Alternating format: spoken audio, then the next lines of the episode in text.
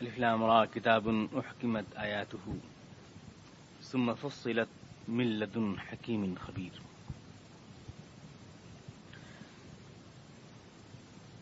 الفلام را یہ فرمان ہے جس کی آیتیں پختہ اور مفصل ارشاد ہوئی ہیں۔ ایک دانا اور باخبر ہستی کی طرف سے۔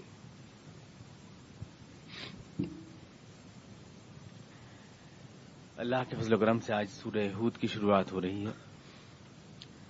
یہ مکی صورت ہے۔ اس میں دس رکو ہیں اور ایک سو بائیس آیتیں ہیں۔ سورہ یونس سے پہلے یہ نازل ہوئی ہے۔ حالانکہ قرآن کریم میں یہ سورہ یونس کے بعد ہے۔ سورہ یونس بھی علی فلامرا سے شروع ہوئی ہے اور یہ بھی علی فلامرا سے شروع ہوئی ہے۔ یہ حروف حروف مقدعات کہلاتے ہیں۔ اکثر مفسرین کے مطابق ان کی منشا اور مقصد اللہ کے سوا کوئی نہیں جانتا۔ یہ حروف مقدعات لیکن اتنا ہے کہ جب سورہ یونس کے شروع میں بھی یہی ہے، سورہ ہود کے شروع میں بھی، تو یہ اس بات کی طرف اشارہ ہے کہ دونوں صورتوں میں ایک ہی مضمون بیان کیا گیا ہے۔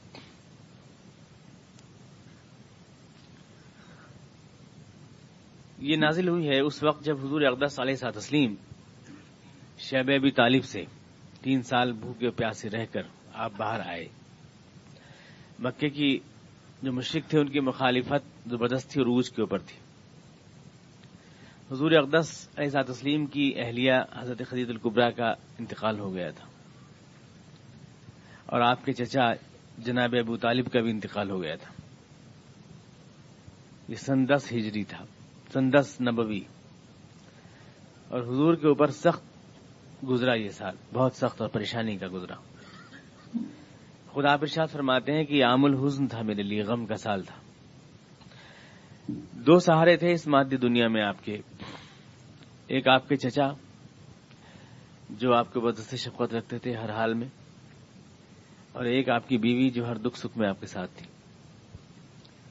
یہ دونوں ہی آپ کو چھوڑ کر کے چلے گئے۔ شہبی تعلیم میں اتنے مظالم توڑے گئے اور اتنی تکلیفیں اٹھانے پڑی مسلمانوں کو کہ اس کی تاب نہ لا کر یہ دونوں ہی اللہ کو یعنی دونوں ہی دنیا، اس دنیا سے رخصت ہو گئے۔ یوں بھی حضور کے سہارے زیادہ نہیں تھے، مادی دنیا میں۔ باپ اور ماں تو آپ کے پہلے ہی، دادا بھی پہلے انتقال کر چکے تھے۔ صرف چچا اور آپ کی اہلیہ حضرت خزیل قبرا ہی تھی اس دنیا میں، آپ کا سہارا، اور یہ دونوں بھی چلے گئے تھے۔ بالکل تن تنہا تھے حضور اقدس علیہ سات اسلیم اور کفار اور مشکین کی سازشیں حضور کے خلاف عروج کے اوپر تھی، پروپیگنڈے عروج پر تھے۔ آخری وقت میں جناب ابو طالب نے حضور سے کہا تھا سرحان حضور بیٹھے تھے ابو طالب کے انتقال کے وقت۔ تو انہوں نے کہا تھا کہ مجھے یقین ہے کہ میری آنکھیں بند ہوتے ہی سارا عرب تمہارے پر ٹوٹ پڑے گا۔ تمہارے سر پہ کوئی صاحبان نہیں رہے گا۔ میں تھا اپنی بوڑھی ہڈیوں سے سارے عرب کا مقابلہ کر رہا تھا۔ لیکن مجھے یقین ہے کہ میرے بعد یہ لوگ تمہیں یہاں رہنے بھی نہیں دیں گے۔ اس شہر میں۔ اس لیے یہ میری وصیت ہے کہ تم اس شہر سے کہیں چلے جانا۔ یہاں مت رہنا مکے میں۔ یہ حضور سرن کہے تھے آخری الفاظ۔ تو پورا مکے کا یعنی جو مخالفت کا عروج تھا، آپ اس اندازہ لگائیں کہ تین سال تک ان لوگوں نے جو مہمان نواز لوگ تھے، حضور اور آپ کے خاندان کے اوپر تمام دانا پانی بند رکھا اور اس طرح گزرے وہ تین سال۔ کہ صحابہ کرام نے ایک ایک مہینہ صرف ایک ایک کھجور اور ایک ایک یعنی کسی چمڑے کے ٹکڑے کے اوپر پیس پیس کے کھا کھا کے گزارا۔ پتے، چھالے، پیڑوں کی اس طرح سے گزارا۔ کتنے بچے مر گئے، ماؤں کا دودھ سوکھ گیا۔ لیکن یہ شاباش ہے کہ سارے لوگ حالانکہ مسلمان نہیں تھے جو اس میں شب تعلیم میں بند تھے۔ سب مسلمان نہیں تھے وہ۔ حضور کا خاندان تھا جس میں کئی لوگ غیر مسلم بھی تھے۔ لیکن ساتھ حضور کا کسی نے نہیں چھوڑا۔ اتنی پریشانیوں کے باوجود بھی۔ اور جناب ابو طالب خود مسلمان نہیں تھے۔ لیکن ساتھ نہیں چھوڑا حضور اقدس علیہ وسلم کا۔ اور صحابہ کرام نے بھی، ایک نے بھی اس میں آزمائش میں کسی کے پیر نہیں تھر رہے۔ اللہ کی مشیت کے نتیجے میں حضور اقدس تسلیم باہر آئے۔ اس صورت کا جو انداز بیان ہے، سورہ ہود کا بہت زیادہ پرجلال ہے۔ حضور اقدس علیہ تسلیم کو بہت زیادہ ہدایت کی گئی ہے کہ حالات کے جھکڑوں میں آپ کے پیر تھرانے نہ پائے فستقیم کما امرت۔ آپ کو حکم دیا جاتا ہے کہ آپ جمے رہیں ان حالات میں۔ بہت زیادہ تو ایک طرف تو مخالفت مشکین کی اتنی زبردست اور ایک طرف اللہ کی تنبیہات اتنی زبردست جو اس صورت میں نازل ہوئی۔ حضور فرماتے ہیں، اس لیے کہ شیبت نے یہود واخوات ہوا۔ مجھے اس صورت نے بوڑھا کر دیا۔ یہ صورت نہیں، سورہ ہود نے ایک طرف تو مخالفت کے ماحول میں نازل ہوئی، اور دوسری طرف اللہ کی تنبیہات جو حضور اقدس عظیم کو مخاطب کر کے ہیں۔ تو اس صورت نے مجھے بوڑھا کر دیا، آپ فرماتے ہیں۔ اور اس کی بہنوں نے جو دوسری اس کے ساتھ نازل ہوئی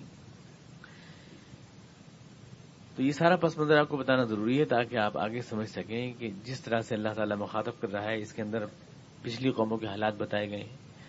تمام حضرت نو علیہ السلام سے لے کر کے اور آخر تک ساری قوموں کا کیا انجام ہوا، مخالفت کر کے وہ سب بتایا گیا ہے۔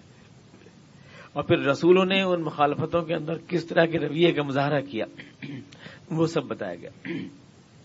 رسولوں نے جو صبر و ثبات کا مظاہرہ کیا، وہ تو اس لیے بتایا گیا کہ اللہ کے رسول کو بتایا جائے کہ آپ کو بھی یہی رویہ اپنانا ہے۔ اور قوموں نے جس طرح سے برباد اور عذاب ہوئے، وہ اس لیے تذکرہ کیا گیا کہ مشکین مکہ کو یہ بتانا ہے کہ تمہارا بھی یہی انجام ہوگا۔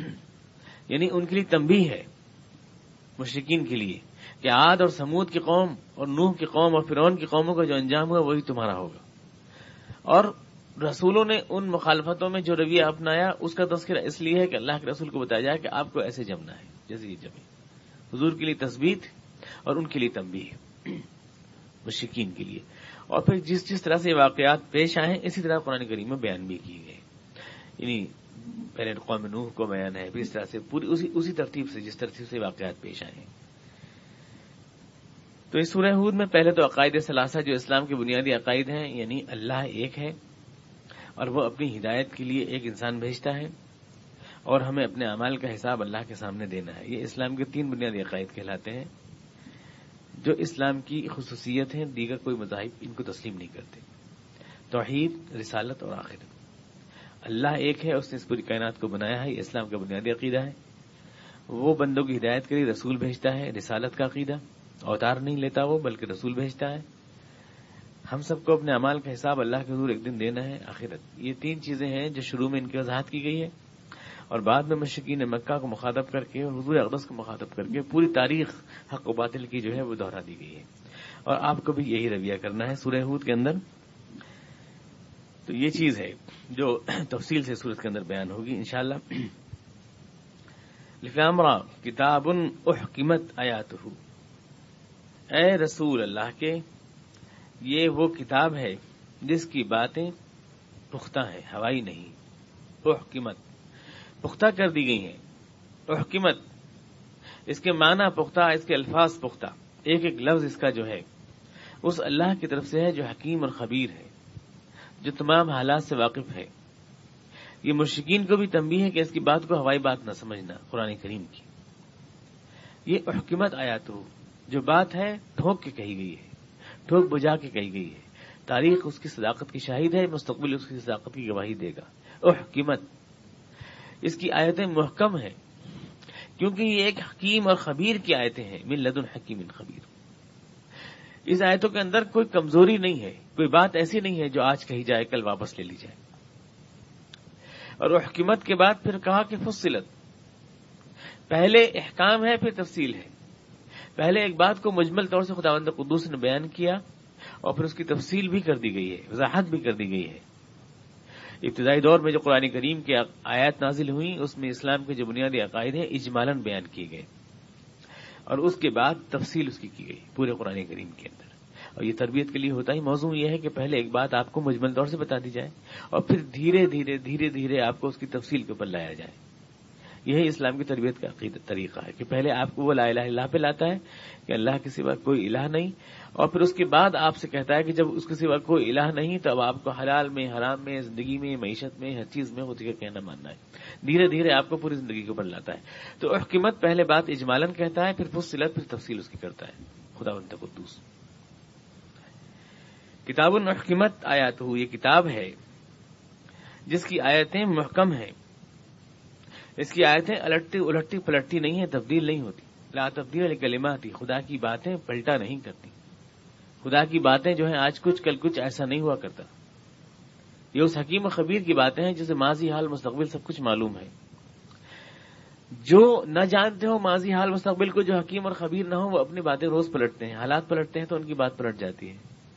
لیکن اللہ ہے یہ، اس کی باتیں پلٹتی نہیں، اس کے حکامات پلٹتے نہیں اور حکیمت آیا تو پہلے وہ اجمال کرتا ہے تو مفصلت پہ تفصیل سے ان کو بیان کر دیتا ہے۔ بس اتنا ہے۔ قرآن کریم کتنی سراحت کے ساتھ کہہ رہا ہے حکیمت آیا تو یہ کتاب محکم ہے یہ۔ اس کی آیتیں محکم ہیں۔ اس میں کوئی تبدیلی نہیں کر سکتا لامد علی آتی لا تبدیل علی کلیم آتی لا اللہ کی آیتیں بدلی نہیں جاتی ہیں۔ تبدیل نہیں ہوتی ہیں۔ خدا کے علم میں کوئی نقص نہیں ہے۔ خدا کو مستقبل کا حال معلوم نہ ہو، ایسا نہیں ہے۔ لیکن اس کو کیا کہا جائے کہ ہم میں سے بیشتر لوگ، بہت سے لوگ، سب کی رائے یہ ہے کہ قرآن کریم کے اندر بہت سی آیتیں ایسی بھی ہیں جو بدلی گئی ہیں اور جو منسوخ ہیں جو حکامات کے یعنی جن کے حکامات بدلے گئے ہیں اور منسوخ ہیں۔ اور ہم پر یہی الزام ہے کہ یہ، ہم یہ کیوں کہتے ہیں کہ آیت منسوخ نہیں ہے کچھ قرآن کریم کے اندر؟ قرآن کریم کی آیتیں محکم ہیں، منسوخ نہیں ہے اس کی آیتیں پختہ کر دی گئی ہیں، وہ قیمت پختہ سارے لفظ، ایک ایک لفظ نگینے کی طرح جڑا ہوا ہے، ہٹانے کا کوئی سوال نہیں۔ اس کی عبارت، اس کے معنی محکم ہے اب پورے تول کے اور سوچ سمجھ کے کہے گئے، بولے گئے الفاظ ہیں۔ اور حکمت آیا تو تو پھر اس میں تبدیلی کا سوال کیا ہے؟ اور یہ خیال فرمائیں کہ یہ شروع کی صورت ہے۔ انہیں مکے میں نازل ہوئی ہے۔ اور مکے میں خدا بند قدوس کا یہ دعویٰ ہے کہ حکمت آیا تو۔ اور یہ اللہ کی دلیل بھی ہے اس بات کی کہ اللہ کا کلام ہے یہ۔ کیونکہ اگر یہ روز بدلا کرتا اپنے احکام کو تو اسے یہ ثابت ہوتا کہ یہ خدا کا کلام نہیں ہے۔ افلا تبرون القرآن ولوکان من عند غیر اللہ لوجد فی اختلاف کثیرہ اللہ دلیل دیتا ہے اگر اللہ کا کلام نہ ہوتا یہ، تو لوگ دیکھتے کہ یہ روز اپنی بات پلٹ رہا ہے۔ اگر یہ اللہ کا کلام نہ ہوتا، لیکن چونکہ اللہ کا کلام ہے اس لیے اس کو اپنی بات پلٹنے کی ضرورت نہیں ہے۔ قرآن خود اپنے آپ کو محکم کہہ رہا ہے۔ حکیمت آیا تو۔ اسی بات کو میں کہہ رہا ہوں۔ اس میں الزام والی بات کیا ہے؟ لوگ کہتے ہیں کہ اجماع سے ہٹی ہوئی بات ہے یہ۔ اجماع اس بات کا قائل ہے کہ قرآن کریم کی آیتیں منسوخ ہوئی ہیں اور قرآن کریم کی آیت خود بتا رہی ہے کہ منسوخ ہوئی ہیں۔ مانسخ من آیتن اور ننسیہ نہ بخیر منہا و مسلحہ ہم جب بھی کوئی آیت منسوخ کرتے ہیں تو ہم اس سے بہتر یا اس جیسی آیت لے آتے ہیں۔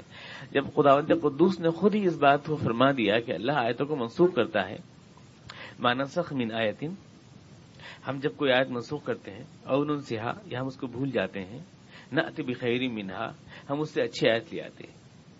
اور ان سے یا اس کو مٹاتے ہیں، تو اس سے اچھی آیت لے آتے ہیں۔ ناطبی بھی خیری مینا اس جیسے لے آتے ہیں۔ تو نس کا تذکرہ تو قرآن کریم میں ہوئی ایک ایسی شے ہے جس پر اجماع ہے، اور آپ اجماع سے ہٹ کے بات کہہ رہے ہیں، جو کہ گمراہی والی بات ہے۔ اس کو میں نے چونکہ کئی بار کہا ہے کہ قرآن کی کوئی آیت منسوخ نہیں ہے۔ اور یہ میرا پختہ خیال اور پورا پختہ نظریہ ہے کہ قرآن کی کوئی آیت منسوخ نہیں ہے۔ حالانکہ عام طور سے جو مفسرین ہیں وہ قرآن کریم میں نہ صرف نسخ مانتے ہیں بلکہ اتنا بڑا نسخ مانتے ہیں کہ قرآن کریم کے چھ ہزار چھ سو چھیاسٹھ آیتوں میں سے بہت سے مفسرین تو سات سو آئے تھے یعنی اس کا دس پرسینٹ منسوخ مانتے ہیں۔ خدا منت خود یعنی اللہ کی کتاب کا۔ اگر انڈین کانسٹیٹیوشن میں کوئی آئی پی سی میں یہ کہہ دے کہ اس کے اندر چار دفعات منسوخ ہیں تو پورا کانسٹیٹیوشن ہی مشکوک ہو جائے گا۔ یہ پتہ نہیں کون سی کون سا کون سی دفعہ کون سا ایکٹ منسوخ ہے۔ نہ معلوم لیکن قرآن جو کتاب الہی اور قیامت تک نازل ہو، اس کے بارے میں لوگ کتنی ڈھائی سے کہتے ہیں کہ اس میں سات سو آیتیں منسوخ ہیں۔ اور جون سی آیت ان کو ان کے اسے ٹکراتی ہوئی نظریے سے کھٹ سے کہتے ہیں یہ منسوخ ہے۔ یہ اللہ کلام نہ ہوا، کسی اٹھائی گری کی بات ہو گئی۔ کتاب اور حکیمت آیات ہو یہ وہ کتاب ہے جس کی آیتیں محکم ہیں۔ اور جس میں الٹ پلٹ کا عدل بدلنے کا کوئی سوال نہیں ہے۔ کسی قسم کا۔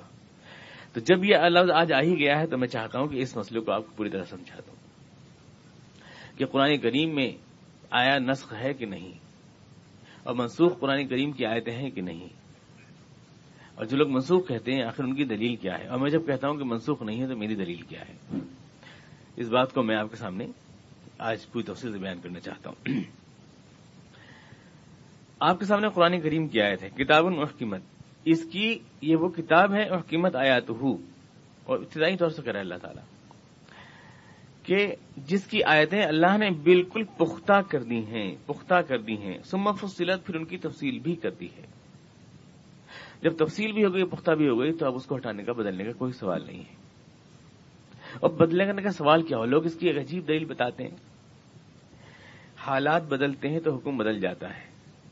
یہ اللہ کے علم کے اوپر نہیں ہے، بلکہ تو حالات کی تبدیلی ہے۔ لوگ یہ کہہ دیتے ہیں۔ اگر اللہ نے اپنے احکامات بدلے تو اس سے علم الہی کے اوپر کوئی حرف نہیں آتا، کیونکہ جب حالات بدلتے ہیں تو حکم بھی بدل جاتا ہے۔ جب مرض، مریض یعنی کی بیماری بدلتی ہے تو دوا بھی حکیم بدل دیتا ہے۔ اس لیے اگر حالات بدلے ہیں تو اللہ کے نئے احکامات بدلے ہیں تو اس سے علم الہی کے اوپر کوئی فرق نہیں آتا۔ سننے میں بڑی اچھی لگتی ہے یہ دلیل۔ لیکن پھر سوال یہ ہے کہ قرآن کریم کے ٹیکسٹ میں کیوں موجود ہیں وہ ساری چیزیں جن کے لیے حالات بدل گئے؟ کیوں پڑھوائی جا رہی ہیں ہم سے؟ کیوں تلاوت کر رہے ہیں ہم اس کی مستقل؟ پڑھے جا رہے ہیں، ایک چیز پہ ہمیں عمل کرنا نہیں ہے۔ تو وہ آیتیں قرآن میں لکھی کیوں جا رہی ہیں پھر؟ حالات بدلے تو اس کو بھی ریجیکٹ ختم ہو جانا چاہیے تھا۔ اور کرنٹ جو آیتیں ہیں وہ رہنی چاہیے تھیں۔ اب جو ہم پر لاگو ہوتی ہیں، وہ آیتیں رہنی چاہیے تھیں۔ ہم ایک ماضی کا اثاثہ کیوں رو رہے ہیں؟ جو حالات رہے بھی نہیں، جو پرانی کوئی کوئی داستان تو ہے نہیں پاری نا، کہ ان کو ہم دہرائے جائیں۔ وہ ہیں کیوں؟ جبکہ قرآن کریم کی بہت سی آیتیں یہ لوگ مانتے ہیں کہ منسوخ تلاوت بھی ہیں یعنی واقعی قرآن میں پہلے پڑھی جاتی تھی اور اب نہیں پڑھی جاتی۔ تو آخر پھر وہ آیتیں کیوں پڑھی جاتی ہیں جن کے احکامات اب نہیں ہیں؟ یعنی وہ آیتیں ان کے احکامات بھی ہیں، وہ بھی کہتے ہیں کہ منسوخ ہو گئی۔ احکام باقی ہیں، لیکن تلاوت منسوخ ہو گئی۔ تو خیال تو فرمائے احکام باقی ہیں، تلاوت منسوخ ہو گئی۔ لیکن حکم منسوخ ہو گیا اور تلاوت آج تک ہو رہی ہے کون سی معقولیت کی بات ہے؟ کیونکہ سمجھ میں کیوں تلاوت ہو رہی ہے؟ کیوں پڑھا جا رہا ہے؟ کس لیے پڑھا جا رہا ہے؟ اور کیوں قرآن کریم میں باقاعدہ ایک لفظ کی خداوند قدوس قیامت تک کی حفاظت کا وعدہ کر رہا ہے کہ میں اس کے ایک نقطے اور شوشے میں تبدیلی نہیں آنے دوں گا؟ فرق کیا پڑا ہے تبدیلی آنے سے جب اس کا حکم ہی نہیں رہا اس کے ایک نقطے اور شوشے میں کوئی تبدیلی نہیں آنے دوں گا میں؟ ان نزل ذکر اور ان الحافظون۔ لوگ نسل کے بارے میں کہتے ہیں کہ اجماع امت ہے اور ہم بس آخری دلیل یہ ہے کہ اس پہ اجماع ہے۔ میں بڑا شکر گزار ہوں گا اگر کوئی حضرت یا کوئی قبلہ مجھے اجماع کی کوئی ایک ایسی تعریف بتا دیں، اس شہر کے یا کسی بھی شہر کے، جو متفق علیہ ہو، اور اس تعریف کی روح سے قرآن کریم کے اندر نسخ ثابت ہو جائے۔ بہت شکر گزار ہوں گا۔ اگر کوئی اجماع کی ایسی تعریف میرے سامنے رکھ دیں جو متفق علیہ ہو، جس کو سب مانتے ہوں، اور اس تعریف کی روح سے قرآن کریم کے اندر نسخ ثابت ہو جائے، تو میں، سمجھے کہ اس سلسلے میں یعنی میرے معلومات میں بھی اضافہ ہوگا، بہت زیادہ شکریہ ادا کروں گا۔ لیکن میں سمجھتا ہوں یہ ممکن نہیں ہے۔ اجماع کی تعریف کوئی بھی کر دے کہ اجماع ہے کیا۔ اور متفق علیہ تعریف کر دے، یہ کسی کی بس کی بات نہیں۔ کہ کیا چیز ہے؟ ہر آدمی اپنی مرضی سے اجماع کی تعریف کر لیا کرتا ہے۔ جو بھی چاہے اس کی تعریف کر لیتے ہیں لوگ، اجماع کی تعریف کر کے دکھائیں اور اس تعریف کی روح سے قرآن کریم میں ثابت کر کے دکھا دیں۔ سیدھی سی بات ہے اس مسئلے کو سمجھنے کے لیے۔ گزارش ہے کوئی چیلنج نہیں ہے، درخواست ہے کوئی چیلنج نہیں ہے۔ اب رہ جاتی ہیں یہ بات کہ قرآن کریم کے اندر سات سو پھر سات سو سے پانچ سو کی کچھ لوگوں نے کہہ رہے ہیں بھی سات سو تو نہیں، لیکن سات سو تو بہت ہو گئی، پانچ سو ہیں۔ اور کوئی پانچ سو سے پھر ڈھائی سو پہ آئے، پھر دو سو پر آئے، آخر رکتے رکتے جو ہے بیس کے اوپر آ گئے۔ بیس آیتیں قرآن کریم کی کہتے ہیں، بھائی یہ تو منسوخی ماننی پڑیں گی۔ ان کا تو کوئی مطلب ہی بیان نہیں کر سکتا، ان کو تو کوئی کلیئر ہی نہیں کر سکتا، یہ تو واقعی آپس میں ٹکراتی ہیں۔ قرآن تو کہہ رہا ہے، اگر یہ خدا کا کلام نہ ہوتا تو ٹکراتی آیتیں۔ وہ لوگ غیر اللہ لوجہ فی اختلاف کثیرہ قرآن جس بات کو دلیل بتا رہا ہے، اپنی کتاب حق ہونے کی۔ لوگ کہہ رہے ہیں، نہیں بھائی، ابھی ہیں کچھ آیتیں جو ٹکراتی ہیں آپس میں، ایک کچھ کہہ رہی ہے، دوسری کچھ کہہ رہی ہے۔ لہذا منسوخ تو ماننا پڑے گا۔ جس آیت سے نس ثابت کرتے ہیں، اس کی بحث بعد میں کروں گا میں۔ اس کو تو میں بعد میں لاؤں گا کہ اس کا مطلب کیا ہے، اس آیت کا۔ قرآن کی صاف آیت موجود ہے، تو اس کو چھوڑ کر لا مبدر علی کلیمات لا تبدیل علی کلیمات اللہ صاف صاف خدا بند قدوس کی آیات موجود ہیں۔ پھر صاف طور سے کامن سینس بھی موجود ہے کہ اللہ تبارک و تعالیٰ نے اگر احکام دیے ہیں کسی چیز کے بارے میں، اگر حالات بھی بدلنا ہے تو دونوں دے دیے ساتھ ساتھ دے دیے طلاق کے بارے میں اگر طلاق احکامات ہیں کہ اگر شوہر مر گیا ہے تو یہ حکم ہے، اور اگر طلاق یوں ہی دی ہے تو یہ حکم ہے۔ حالات کے اعتبار سے اللہ الگ حکم سب اللہ نے بتائے۔ نماز ہے فیل خفتوں فریان رقبانہ کھڑے ہو کے پڑھو۔ اگر ڈر لگ رہا اور اگر ڈر نہیں رہا فیضامین تم۔ تو جیسے پڑھتے ہو ویسے پڑھو۔ یہ اللہ تعالیٰ نے حالات کا تو خود ہی احکامات کے اندر تفصیل خود ہی رکھی ہے، اللہ تبار تعالیٰ نے۔ یہ تھوڑی کہ ایک واقعہ پیش آتا ہے تو اللہ میرے کو احساس ہوتا ہے کہ ہاں بھائی ہاں یہ تو ایسے ہونا چاہیے تھا۔ یہ تو گڑبڑ ہو گئی۔ لہٰذا میں اس کو ٹھیک کر دوں۔ یہ کوئی سمجھانے والی بات ہے؟ ابھی کامن سے آدمی تھوڑی عقل کو بھی تکلیف دینا تھوڑی سی۔ کہ بھائی کہہ دیا بس، ایک دم کوا کان لے گیا، کان لے گیا تو کوے کے پیچھے تو بھاگ رہے ہیں۔ اپنے کان دیکھ نہیں رہے کیا یہ سمجھانے والی بات ہے یہ؟ حالات کی تبدیلی کا اللہ کو اندازہ نہیں ہے۔ حالات جب تبدیل ہوتے ہیں تو اللہ میں چونکتے ہیں کہ ارے ہاں یہ تو غلط ہو گیا تھا، پچھلے لو اب میں یہ کر رہا ہوں۔ اور پچھلے کا کوئی تذکرہ بھی نہیں ہوتا، یہ تو دیکھیں۔ کہ پچھلا میں نے حالات کے اعتبار سے ایسا کہہ دیا تھا اور اب حالات بدل گئے ہیں، لہٰذا ابھی ہے، یہ بھی نہیں۔ یہ تو خود ہمارے لوگ طے کرتے ہیں کہ اب بھائی چونکہ حالات بدل گئے، اس لیے اللہ میاں نے اس کو کریکٹ کر دیا۔ یہ بات جو ہے، سمجھ میں آنے والی بات اگر کسی کی ہے تو آتی ہو ہمارے سمجھ تو آتی نہیں ہے۔ البتہ یہ ضرور ہے کہ یہ ہمارے ذمہ فرض ہے اور ذمہ لازمی ہے کہ جب یہ دعویٰ ہم نے کیا ہے کہ قرآن کریم کی کوئی آیت منسوخ نہیں ہے تو جو آیتیں دلیل میں بطور نصب پیش کی جاتی ہیں، ان سب کا ہم جواب دیں۔ یہ ہمارے ذمہ ضروری ہے۔ کہ بطور دلیل جو آیات وہ لوگ پیش کرتے ہیں۔ مجھے لائٹ چاہیے۔ ہاں، تو یہ بات بے شک میں مانتا ہوں۔ کہ قرآن کریم کی جن آیات کو لوگ منسوخ کہتے ہیں اور دلیل میں پیش کرتے ہیں کہ اچھا اس کا جواب دے کے دکھائیے پھر تو اس کا جواب میں دوں جب میں کہہ رہا ہوں کہ منسوخ نہیں ہے۔ جو کہہ رہے ہیں کہ پانچ سو پانچ سو ڈھائی سو بیس تو ایسی ہیں، اس کا کوئی جواب دے ہی نہیں سکتا۔ بیس آیتیں تو ایسی ہیں۔ وہ تو واقعی ٹکراتی ہیں۔ یہ میرے ذمہ اور یہ جن آیتوں سے انہوں نے منسوخ ثابت کیا ہے، قرآن یعنی آیات پیش کی جیسے یہی۔ مانسخ من آیتیں ان آیات کا مطلب بتاؤں میں آپ کو، یہ میرے ذمہ ہوتا ہے۔ لہذا میں آج میں نے یہی سوچا ہے کہ یہ پورا مقدمہ آپ کے سامنے کیس رکھوں۔ کئی بار چونکہ کئی بار آ چکا۔ میرے پاس بھی کئی اطفال مکتب پہنچ چکے ہیں۔ کئی اطفال مکتب گھر پہ ملے جاتے ہیں اور وہاں پہ قابلیت کو روپ جھاڑتے ہیں کہ جیسے بہت بڑے پڑھے لکھے ہیں۔ حالانکہ سیکھے سکھائے ہوتے ہیں۔ اور اس کے بعد آنے کے بعد یہ آیت لا رہے ہیں، کبھی وہ آیت لا رہے ہیں، تو میں آج ایک سا ہی جواب دے دیتا ہوں سب اکٹھا۔ خداونت قدوس کی جو بیس آیتیں وہ پیش کرتے ہیں، وہ سب میں لکھ کے لایا ہوں اور سب کا میں آپ کو جواب دیتا ہوں۔ جو کہتے ہیں دنیا میں کوئی بتا نہیں سکتا کہ یہ منسوخ کیوں نہیں ہے۔ وقتاً فوقتاً میں آپ کو بتاتا ہوں ہاں یہ منسوخ نہیں ہے۔ کوئی آیت بھی ان میں سے منسوخ نہیں ہے۔ جن کو لوگ منسوخ کہتے ہیں، ان میں سے ایک آیت بھی منسوخ نہیں ہے۔ اگر یہاں کوئی پڑھے لکھے علماء کے نام موجود ہیں، تو زیادہ توجہ کے ساتھ سنیں۔ نمبر پہلی آیت، جو ہمارے پاس بھی کئی حضرات، جو علماء کرام کبھی انہیں پہنچ کر کے بڑے تحدی کے ساتھ پیش کر چکے ہیں، کر چکے ہیں ان آیات کو۔ اور یہ سب نقل کی ہوئی ہیں۔ شاہ اللہ رحمۃ اللہ علیہ نے تو انہیں اپنے الفظ القبیر میں چند آیات نقل کی ہیں، تو ان کو تو اتنا ریڈیوس انہوں نے کیا ہے کہ پانچ آیت تک وہ آ گئے ہیں۔ شاہ ولی رحمۃ اللہ علیہ میں کہتا ہوں پانچ آیات کو بھی آسانی سمجھا جا سکتا ہے، کوئی مشکل بات نہیں ہے۔ قرآن کریم میں زبردستی تضاد پیدا کرنا، زبردستی آیتوں کو لڑانا اور پھر یوں کہنا کہ یہ منسوخ ہو گئی، اس سے وہ ہو گئی، منسوخ، اس سے۔ لوگ کیسے ایک کتاب الہی میں برداشت کر لیتے ہیں، یہ ہماری سمجھ میں نہیں آتا۔ اس بات کو اور جہاں تک حالات کے فرق کی بات ہے تو حالات کا فرق تو خدا قدوس نے خود آیات کے اندر ملوز رکھا اور خود بتایا ہے۔ نماز کے بارے میں کہا گیا کہ جب تم حالات جنگ میں ہو تو ایک رکت کھڑے ہو کے پڑھے وہاں اور ایک آدمی اور ایک رکت جو ہے امام کے پیچھے پڑی جائے۔ اور جب یہ حالات نمٹ جائیں تو ایسی نماز پڑھو جیسے پڑھتے رہے تھے۔ تو حالات کا فرق تو خدا بند قدوس نے خود ہی بتا دیا۔ اور اللہ میاں کو تو حالات کا فرق پہلے سے معلوم رہتا ہے کہ حالات جب بدلتے ہیں تو معلوم ہوتا ہے اللہ میاں کو۔ یہ ہے تو ایسے کرنا، یہ ہے تو ایسے کرنا ہے تو خود اللہ تعالیٰ کو معلوم ہے۔ اب میں آپ کے سامنے وہ آیات پیش کر رہا ہوں۔ جو عام طور سے آپ کو مل جائیں گی تفسیر کی کتابوں میں، اور عام طور سے علماء کرام اور کئی حضرات جو میرے سامنے جا چکے ہیں کہ ان کا کوئی جواب نہیں دے سکتا ہے پہلی آیت، کتب علیکم اذا حضر احدکم الموت۔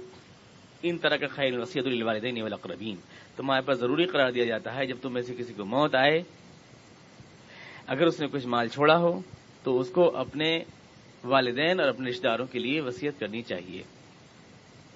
اپنے والدین اور اپنے رشتے داروں کے لیے وسیعت کرنی چاہیے۔ تم پر یہ ضروری قرار دیا جاتا ہے۔ کتب علیکم اذا حضر احدکم الموت۔ جب تمہیں سے کسی کو موت آ جائے قریب ہو موت، ان طرح کا خیرن، اگر کوئی مال چھوڑ رہا ہے الوسیت الوالدین والاقربین کی وسیعت کرے والدین کے لیے اپنے اور اقربین کے لیے۔ کہتا ہے یہ منسوخ ہے۔ کیوں منسوخ ہے؟ اس لیے کہ اللہ کے رسول نے کہہ دیا کہ لا وسیعت علی وارث جو وارث ہیں، ان کے لیے وسیعت نہیں ہوا کرتی اس حدیث سے منسوخ ہو گیا۔ قرآن کریم حدیث سے منسوخ ہو گیا۔ لا وسیعت علی وارث اس لیے اردو نے فرما دیا کہ وارث کے لیے وسیعت نہیں ہوا کرتی۔ اور اس لیے کہ ترکے کا بیان قرآن کریم میں بعد میں آ گیا۔ اور جس میں والدین کا حصہ مقرر ہو گیا۔ اور جب والدین رشتے داروں کے حصے مقرر ہو گئے تو ان کے لیے وسیعت نہیں ہو سکتی۔ لہٰذا یہ آیت ختم ہوئی اب۔ اب والدین کے لیے رشتے داروں کے لیے وسیعت نہیں ہوگی۔ جناب، اس میں منسوخ کہاں سے آ گیا؟ تھوڑی عقل کو تکلیف دیں۔ کیا رشتہ دار اور والدین سب مسلمان ہی ہوتے ہیں؟ غیر مسلم نہیں ہوتے؟ اسلام جس سوسائٹی کے اندر قرآن کریم نازل ہو رہا ہے، یہ مکے میں، اس وقت تو ایسا تھا کہ بیٹا مسلمان ہے اور باپ کافر ہے۔ باپ مسلمان ہے، بیٹا کافر ہے، ماں کافر ہے، بیٹا مسلمان ہے اشار کتنے تھے؟ جو کہ آج بڑھ گئے تھے، کچھ مسلمان تھے، کچھ کافر تھے۔ اور جتنے طرح کے احکامات آئے ہیں ورثے کے وہ سب مسلمانوں کے لیے آئے کافروں کے لیے نہیں آئے۔ لہذا والد مسلمان ہے رشتے دار مسلمان ہے ان کے لیے تو وصیت نہیں ہے، ٹھیک ہے۔ لیکن اگر وہ کافر ہے اور رشتے دار کافر ہے تو اس کے لیے وصیت نہ کی جائے۔ اس کے لیے وصیت کرنے کی قرآن کریم ہمیں حکم دے رہا ہے۔ منسوخ کون کر رہا ہے اس کو؟ والد کے لیے اور رشتے داروں کے لیے۔ جبکہ اس کیس میں کہ وہ کافر ہیں، ان کے لیے ترکہ نہیں ملنے والا۔ ان کے لیے وصیت کی جائے۔ خدا مند قدوس یہ بات کہہ رہا ہے۔ آج بھی یہ حکم موجود ہے؟ کون کہہ رہا ہے یہ منسوخ؟ اس کو منسوخ کہنے کی ضرورت کیا ہے؟ وہ اپنا محل ہے یا اپنا محل ہے؟ ترکے کا بیان مسلمانوں کے لیے ہے، یہ وصیت کفار کے لیے ہے۔ کفار والدین اقربین کے لیے، جو کہ ترکے میں سے حصہ نہیں پا سکے۔ یہ ان کے لیے ہے، جن حالات میں یہ صورت نازل ہوئی۔ دوسری آیت لیجیے والذین یطیقونه فدیۃ طعام مسکین لوگ علیکم الصیام، تمہارے پر روزے فرض کیے جاتے ہیں مسلمانوں۔ فمن شہید منکم شرف الیصوم جو تم میں رمضان کا مہینہ پائے وہ روزے رکھے۔ ومن کان منکم مریضا وعلى سفر فعدۃ من ایام اخر۔ اور جو مریض ہے اور سفر میں ہے، وہ دوبارہ کبھی رکھ لے، بعد میں روزے رکھ لے۔ وعلى الذین یطیقونه فدیۃ مسکین۔ اور وہ لوگ جو طاقت رکھتے ہیں، وہ روزے کے بدلے مسکین کو کھانا بھی کھلا سکتے ہیں۔ کہتے ہیں یہ منسوخ ہے۔ اللہ یتیق نہ کیونکہ اب اگر آپ روزے کی طاقت رکھتے ہوں تو آپ روزہ ہی رکھیں گے، مسکین کو کھانا نہیں کھلا سکتے۔ پہلے یہ حکم تھا کہ جب آپ طاقت رکھتے ہوں تو آپ فدیہ دے دیں مسکین کو۔ لیکن اب آپ کو روزہ ہی رکھنا پڑے گا، کیونکہ اب روزہ فرض ہے، لہذا یہ حکم منسوخ ہو گیا۔ اب یہاں پر چونکہ ایسے لوگ بھی موجود ہیں جو عربی زبان کو بھی جانتے ہیں۔ یہ باب فعال سے ہے۔ طاقہ یوتی یہ سلاسی مزید نہیں ہے۔ الدین یوتی قنح سلب ماخذ اس کی یعنی اس کے اندر کیفیت ہوتی ہے۔ اس کا مطلب یہ ہوتا ہے الدین یوتی قنح کا مطلب یہ نہیں، طاقت جن میں ہو طاقت ان میں ہے جن کے لیے حکم آ رہا ہے۔ پچھلی آیت میں۔ طاقت والوں کے لیے تو حکم آ رہا ہے کہ روزہ رکھیں۔ یہ ہے یوتی قنح جن کی طاقت پر بن جائے جو روزہ نہ رکھ پائیں۔ وہ چاہے تو مسکین کو کھانا دے سکتے ہیں۔ سیدھی سی آیت ہے یہ۔ باب فال سے ہے یہ۔ ترجمہ غلط کر رہا ہو، قرآن کریم کی آیت کو منسوخ کر رہا ہو۔ جن کی طاقت پر بن جائے اللہ دین نہ ہو نہ رکھ پائیں، روزہ، تو وہ مسکین کو کھانا دے دیں۔ مسکین، منسوخ کہاں یہ؟ ترجمہ آپ یتیق نہ ہو کر رہے ہیں۔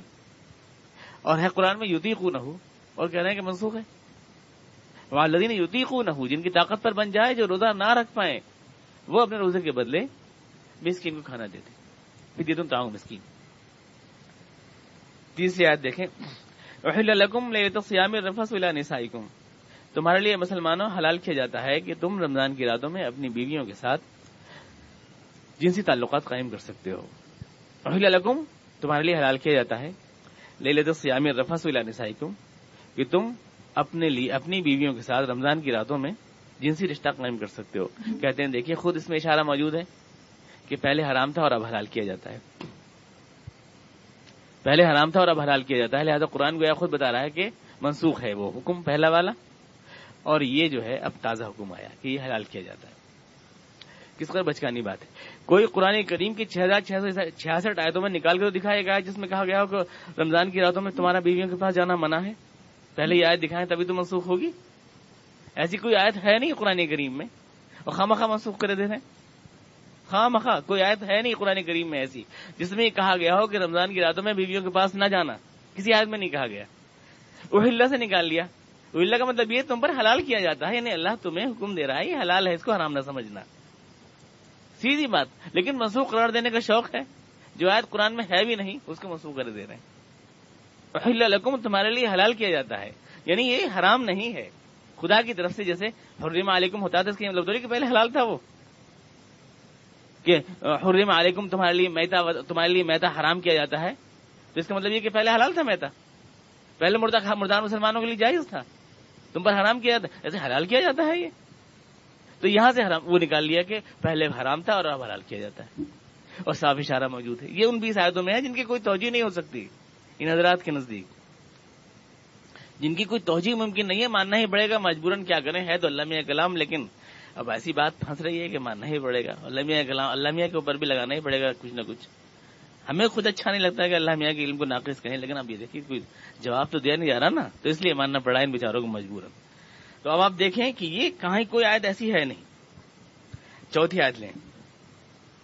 کل قتال فی کبیر یا سلون کا نہیں شاہ حرام قتال فی مسلمان آپ سے پوچھتے ہیں، یہ لوگ آپ سے پوچھتے ہیں کہ مہینے شہر حرام کے اندر جو اشور حرم ہیں، ان میں لڑنا کیسا ہے؟ کل قتال فی کبیر، آپ کہیں کہ ان میں لڑنا بہت برا ہے۔ لڑنا بہت برا ہے۔ کہتے ہیں کہ اللہ نے یہاں پر اشور حرم میں لڑنے کو منع قرار دیا۔ لیکن دوسری آیت میں، قاتل المشکین کافتن کما قاتل النکم کافا مسجد حرام میں مشکین سے لڑو جیسا کہ وہ تم سے لڑتے ہیں۔ اس کو جائز قرار دے دیا گیا۔ پہلے مسجد حرام میں لڑنا اشور حرم میں لڑنا منع کیا گیا اور اس میں جائز قرار دے دیا گیا۔ لہذا معلوم ہوا کہ وہ حکم منسوخ اور یہ نیا حکم آیا۔ یہ، اس کی کوئی توجہ نہیں ہو سکتی ہے۔ حالانکہ توجہ تو خود یہی موجود ہے اسی جگہ۔ خدا قدوس نے کہا حرمات و قصاص۔ احترام برابر کا معاملہ ہے۔ فمن اعتدا علیکم فعدد علیہ مسلم اعتدا علیکم اگر وہ احترام نہیں کر رہے تو تم کو یقیناً حرمت والا مہینہ ہے۔ لیکن الحرمات قصاص، احترام تو ادلا بدلی کی بات ہے۔ آپ کریں گے تو ہم بھی کریں گے۔ فمن اعتدا علیکم تو جو تم پر زیادتی کر رہا ہے فعدد علیہ مسلم اعتدا علیکم وہی بات یہاں کہی گئی ہے، مہیا اور جگہ وہ محترم ہے، لیکن قاتل المشکین ہے۔ کافتن تم ان سے لڑو کیوں؟ کما یو قاتل کافا، کیونکہ وہ بھی تو تم سے لڑ رہے ہیں۔ لڑ وہ رہے ہیں، اس لیے احترام انہوں نے مجرور کیا ہے، نہ کہ تم نے کیا ہے۔ اس میں نسخ کا کیا سوال پیدا ہوا؟ منسوخ ہونے کا کیا سوال پیدا ہوا اس میں؟ خدا مند قدوس کی آیت کا؟ ان سے توجہ نہیں ہو رہی ہے، ان کی سمجھ میں نہیں آ رہا ہے، اس لیے منسوخ ماننا پڑ رہا ہے اس قرآن کریم کی آیت اور لیجیے صاحب، میرے پاس ایک صاحب پہنچے تھے، بہت تنتنے کے ساتھ اس آیت کو لے کر۔ وہیں تبدو معافی انفسکم اور تخفو حاصف کو مل محسرین کہاں مل جاتی ہے آیت؟ منسوخ آیتوں میں۔ تم دل میں جو چھپاتے ہو، جو ظاہر کرتے ہو، سب کو اللہ کی، اللہ کو سب کی خبر ہے۔ یہ کہتے ہیں، یہ منسوخ ہے اس آیت سے کہ لائق اللہ اللہ نفس اللہ صاحب اللہ کسی پر اس کی وسعت سے زیادہ بوجھ نہیں ڈالتا۔ اب ذرا یہ سمجھنا دشوار ہے کہ منسوخ کیوں ہے۔ اب اس کو بھی سمجھ لیجیے منسوخ کیوں ہے ان کے نزدیک؟ منسوخ کیوں ہے، اللہ کسی پر اس کی طاقت سے زیادہ بوجھ نہیں ڈالتا۔ اور یہ ہماری طاقت میں نہیں کہ دل میں ہمارے جانے کیا کیا خیالات آتے ہیں۔ چھپاتے ہیں، بہت سی چیزیں ہیں، ہم ان کو ہم روک نہیں سکتے۔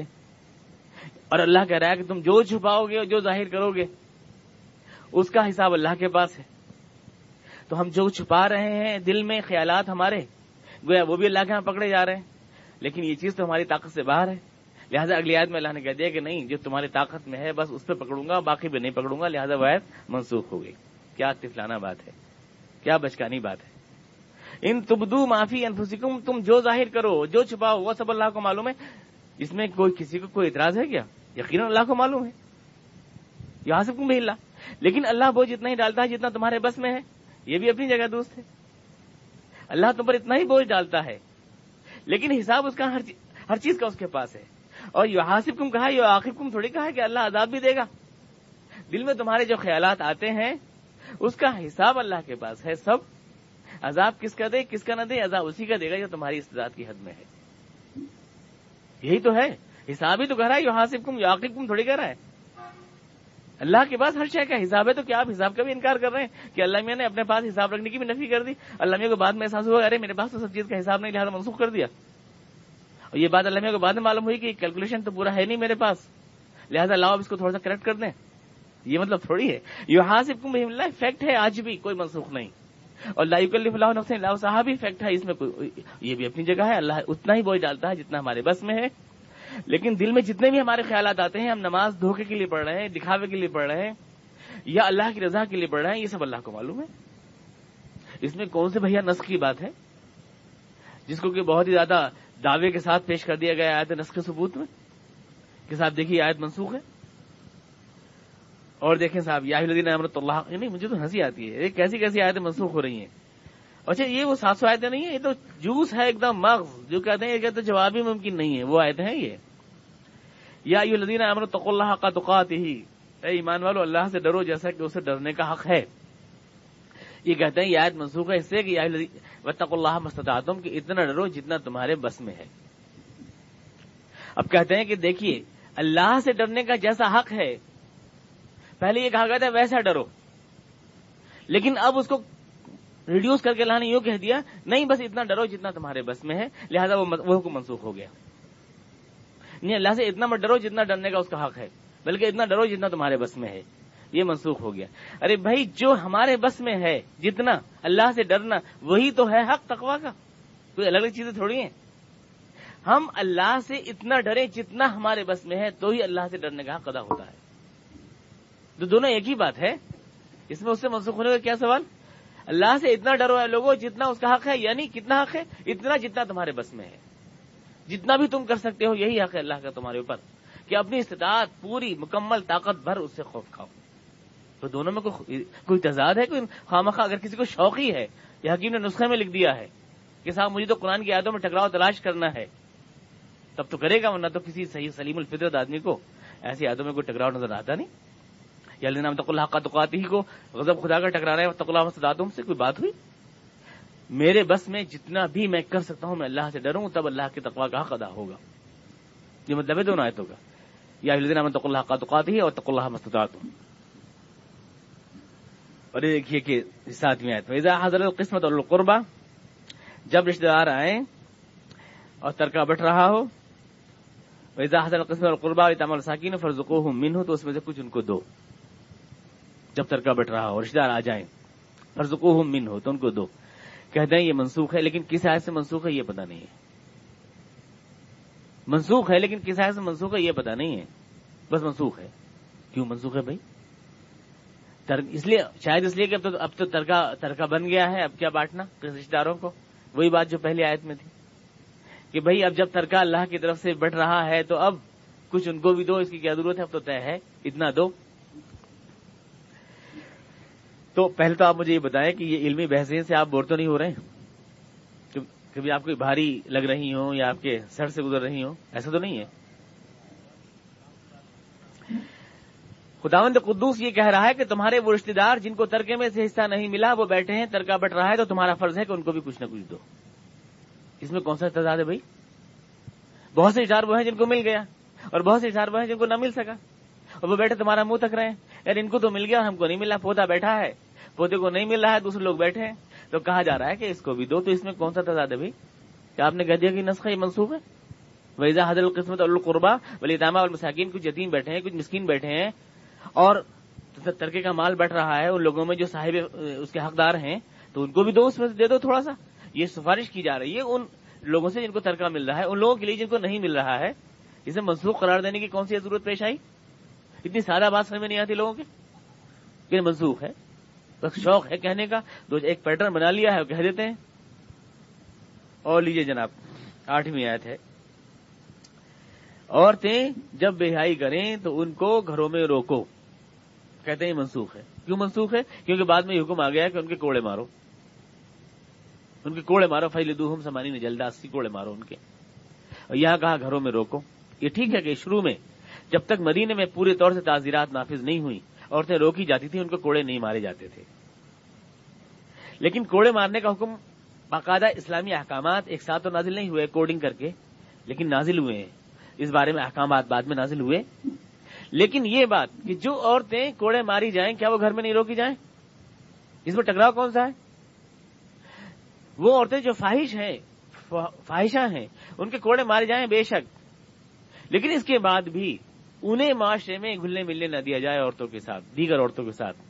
انہیں ان کے گھروں میں بند رکھا جائے تاکہ وہ اپنی فحاشی کا زہر دیگر عورتوں تک نہ پھیلا سکیں۔ اس میں کون سی بات ہے جو سمجھ نہیں آ رہی؟ روک لو گھروں میں ان کو۔ زیادہ ان کو کھول کھیلنے کا موقع مت دو۔ اپنی بہو بیٹیوں زیادہ ان کو بے تکلف ہونے کا موقع نہ دو۔ تو اس میں کون سی ایسی بات ہو گئی تضاد کی جو آپ کہہ رہے ہیں آج اس سے ٹکرا رہی ہے؟ کیوں ٹکرا رہی ہے؟ کس لیے ٹکرا رہی ہے؟ اور لیجیے جناب، نویں آیت لیجیے۔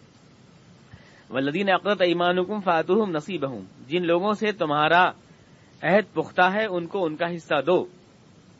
یہ کہتے ہیں یہ منسوخ ہے اول الرحام اولا ببعضین فی کتاب اللہ۔ اس سے منسوخ ہے یعنی بعض رشتہ دار مقدم ہیں، بعض رشتہ داروں پر۔ اللہ کے قانون میں۔ تو بعض رشتہ دار مقدم ہیں۔ اور پہلی آیت کہہ رہی ہے، جن سے تمہارا پیکٹ ہے، اس پیکٹ کو پورا کرو۔ تو اب پیکٹ نہیں دیکھا جائے گا، اب مقدم دیکھا جائے گا۔ یہ کہتے ہیں۔ یہ اس سے منسوخ ہو گئی۔ یہ تو مارو گھٹنا پھوٹے آگ سے، اور کچھ نہیں ہے۔ پہلی آیت میں صرف یہ کہا جا رہا ہے کہ اگر کسی تمہارا فیکٹ ہو، تو اس کو پورا کرو۔ اور دوسری میں یہ کہا جا رہا ہے کہ رشتے داروں میں حق ایک دوسرے کے زیادہ ہوتے ہیں۔ باپ کو حق ہے، بیٹی کی شادی کر دے، ولی بن جائے۔ دادا کو حق ہے، وہ ولی بن جائے۔ دیگر رشتے دار کو وہ حق نہیں ہے۔ اولا بھی بعض ہوتے ہیں، بعض رشتے دار زیادہ حق رکھتے ہیں۔ رسول اقدس کے بارے میں کہا گیا نبی اولا بالمؤمنین امین انفسیم نبی سب زیادہ حق رکھتا ہے، تمام امت کے اوپر۔ وہاں پر رشتے داروں کا حق کا بیان ہے یا معاہدوں کی پورا کرنے کا بیان ہے، دونوں میں ٹکراؤ کیا ہے بھائی؟ کہ اس سے منسوخ ہو گئی؟ یہ آج کو اس سے منسوخ کر دیا آپ نے؟ یہ اس سے منسوخ ہو گئی۔ وہ حضرات یہ ہیں، یہ جن کا دعویٰ ہے کہ قرآن کریم کو ہم نے سمجھا، دوسرا کوئی تفسیر کرے تو کہتے ہیں وہ کیا جانے قرآن کریم؟ سمجھنا۔ دوسرا کوئی بیان کرے تو وہ کیا جانے؟ بس انہوں نے سمجھا، ان کا ٹھیکہ ہے، ان کے لاکر میں بند ہے قرآن کریم۔ یہ عالم ہے عقل دانش کا۔ اب آپ سنیے، اگلی آیت دیکھیں آپ۔ یہ ہے دسویں آیت دسویں آیت ہے۔ یہ بھی بالکل وہی آیت ہے۔ لا تحلو شاعر اللہ ولا شاعر الحرام۔ مسجد حرام میں جو ہے قتال نہ کیا جائے۔ اور کہتے ہیں قتال جائز کیا گیا اس کا جواب میں آپ کو دے چکا ہوں۔ جب انہوں نے ہی ہم پر زیادتی کی تو ہم اللہ نے کہا کہ اس کا جواب دو۔ وہی بات ہے، بالکل اس کو یہاں ریپیٹ کیا انہوں نے۔ گیارہویں آیت ہے۔ وہ ان جاؤ کا فحکم بین اور جب تمہارے پاس یہ یہودی آئے ہیں رسول، تو چاہے تو آپ ان کا فیصلہ کر دیں، چاہے تو اسے منہ موڑ لیں۔ ان جاؤ کا فحکم بین اور عارض انہم چاہے تو ان کا فیصلہ کر دیں اور چاہے تو اسے منہ موڑ لیں۔ کہتے ہیں کہ آیت منسوخ ہو گئی، اس آیت سے اس میں کہا گیا کہ فحکم بین بے اللہ، کہ ان کے درمیان آپ فیصلہ کریں اللہ کے حکم کے مطابق۔ پہلے تو کہا گیا چاہے تو فیصلہ کر دیں، چاہے تو منہ موڑ لیں۔ اور دوسری آیت میں کہا گیا کہ فیصلہ کریں اللہ کے حکم کے مطابق۔ لہٰذا منہ موڑنے والی بات ختم ہو گئی اب فیصلہ کرنا ہے اللہ کے حکم کے مطابق۔ لہٰذا یہ آیت منسوخ کر دیا، پچھلی آیت کو اس آیت میں یہ بھی ایک محض فلانا بات ہے۔ پہلی آیت میں یہ کہا گیا کہ اللہ کے رسول، یہ یہودی جب تمہارے پاس آئے تو یہ آپ کا حق ہے کہ چاہے تو آپ ان کا فیصلہ دیں، چاہے نہ دیں یا اپنے یہاں جا کے کرائیں۔ اور دوسری آدمی کہا گیا ہے، لیکن جب آپ فیصلہ کریں تو اللہ کے حکم کے مطابق کریں۔ دوسری آدمی یہ کہا گیا ہے۔ پھر ٹکراؤ کون سا ہے اس میں؟ ادا جاؤ کا فحکم میں اور ہوں چاہے تو حکم کریں، چاہے تو منہ پھیر لیں۔ لیکن جب فیصلہ کریں تو آپ کریں حکم بھائی نہ بے اللہ اس اللہ کے حکم کے مطابق کریں۔ جو بھی فیصلہ کریں جب فیصلے کی نوبت آئے تو اللہ کے مطابق کریں۔ تو ان دونوں میں کوئی ٹکراؤ کی بات تو ہے نہیں کہ اس آیت نے اس کو منسوخ کر دیا ہے۔ یہ تو صرف شوق کی بات ہے، منسوخ قرار دینے کی آیتوں کو۔ اللہ کی آیتوں میں کوئی جہالت، کوئی حماقت تھوڑی ہے کہ صاحب خامخواہ آپ اس کو ٹکرا رہے ہیں، آدمی بھی ایک عام آدمی بھی اگر ایسی باتیں کرنے لگے کہ دو منٹ کے بعد واپس لے رہا ہے اپنی بات کو، تو آپ اس کے عقل و فہم کے بارے میں شک کرنے لگتے ہیں۔ تو خداوند قدوس، جو علیم و خبیر ملت حکیم خبیر کہا گیا، اور آپ یہ بات کہہ رہے ہیں۔ اب دیکھیے اگلی آیت، یہ بارہویں آیت ہے۔ واہ شدو زوئی علی منکم۔ مسلمانوں ساتھ میں باری کی آیت ہے یہ۔ او آخرانی من غیرکم۔ فسجو شہدینی من۔ ساتھ میں پاری کی آیت ہے، آیت کا متن مجھ کو یاد نہیں آ رہا ہے۔ آیت کا متن یہ ہے۔ ٹائم تو نہیں ہو گیا؟ جی؟ تو بند کر دوں؟ یا پوری کر لوں بیس آئے تھے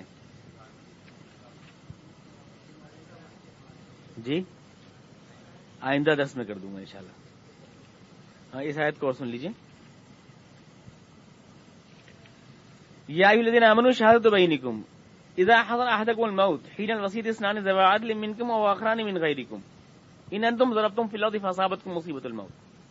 اے مسلمانوں، تمہارے تمہیں اپنی گواہی لکھوا دینی چاہیے، اگر کسی کو موت آ جائے دوران سفر میں اور وہ وصیت لکھوانا چاہے، تو دو گواہ بنا لے، تم میں سے یا غیروں میں سے۔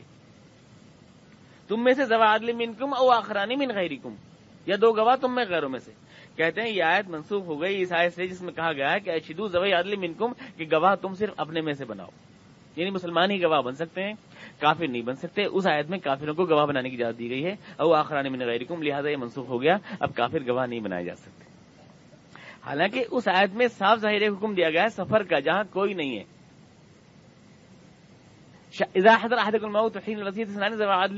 سفر آ گئے، موت آ گئی، اب وسیع لکھوانا چاہتا ہے، کوئی نہیں ہے، اس وقت دو گواہ بنا لو۔ نہیں ہے کوئی مسلمان تو کس کو بنائے گا؟ سب کافی رہی ہیں تو؟ اس وقت کے لیے کون سا حکم ہے؟ دو گواہ کافی تو بنائے جائیں گے اس وقت؟ منسوخ کرا دینے کی کیا ضرورت ہے؟ کس کو منسوخ کہا جائے؟ سفر کے دوران ایسا بھی تو ہو سکتا ہے کہ وہاں کوئی مسلمان نہیں ہے۔ اس لیے اللہ نے اجازت دی کہ اپنے مسلمانوں سے بناؤ یا پھر غیروں میں سے بنا لو۔ اگر نہیں ہے مسلمان اس صورت کے اندر یہ ہے، اس کو منسوخ کرنے کی ضرورت کیا ہے؟ یہ تو حکم آج بھی ہے۔ آج بھی یہی ہے کہ بات جو ہے بالکل اتھینٹک ہونی چاہیے، کاغذ پر ہونی چاہیے، مستند ہونی چاہیے۔ تو یہ تمام آیتیں میں نے آج وقت کی کمی رہی، لیکن یہ میں نے آج آپ کے سامنے گیارہ آئے تھے بائیس میں سے نہیں آدھی آئے تھے میں نے آپ کے سامنے تشریح کر دی ہے اگلی گیارہ کی میں بعد میں اگلی بار کروں گا اور پھر میں آپ کو ان ساری آیتوں کا بھی جواب دوں گا جن کے ذریعے وہ نسخ ثابت کرتے ہیں۔ اور پھر یہ بھی بتاؤں گا اجماع کہتے کس کو ہے جو اجماع کا دعویٰ کر دیتے ہیں نا کہ اجماع ہے اس کے اوپر امت کا، انہیں خود پتہ نہیں ہوگا اجماع کہتے کسے۔ اور میں کہتا ہوں بڑی بڑی اس کے ساتھ کہ لکھ کر دے دیں مجھ کو اجماع کی ایسی تعریف جو متفق علیہ ہو۔ جس کو سب مانتے ہو کہ ہاں اجماع کی یہی تعریف ہے۔ اور اس اس تعریف کی روح سے قرآن کریم میں ثابت کریں۔ تو بے شک میں اپنی رائے سے رجوع کر لوں گا۔ اللہ تعالی ہمیں ہدایت پر چلنے کی توفیق عطا فرمائے۔ اللهم صل على محمد وعلى ال محمد كما صليت على ابراهيم وعلى ال ابراهيم انك حميد مجيد اللهم بارك على محمد وعلى ال محمد كما باركت على ابراهيم وعلى ال ابراهيم انك حميد مجيد ربنا اننا ظلمنا انفسنا وان لم تغفر لنا وترحمنا لنكون من الخاسرين سبحان ربك رب العزة عما يصفون وسلام على المرسلين والحمد لله رب العالمين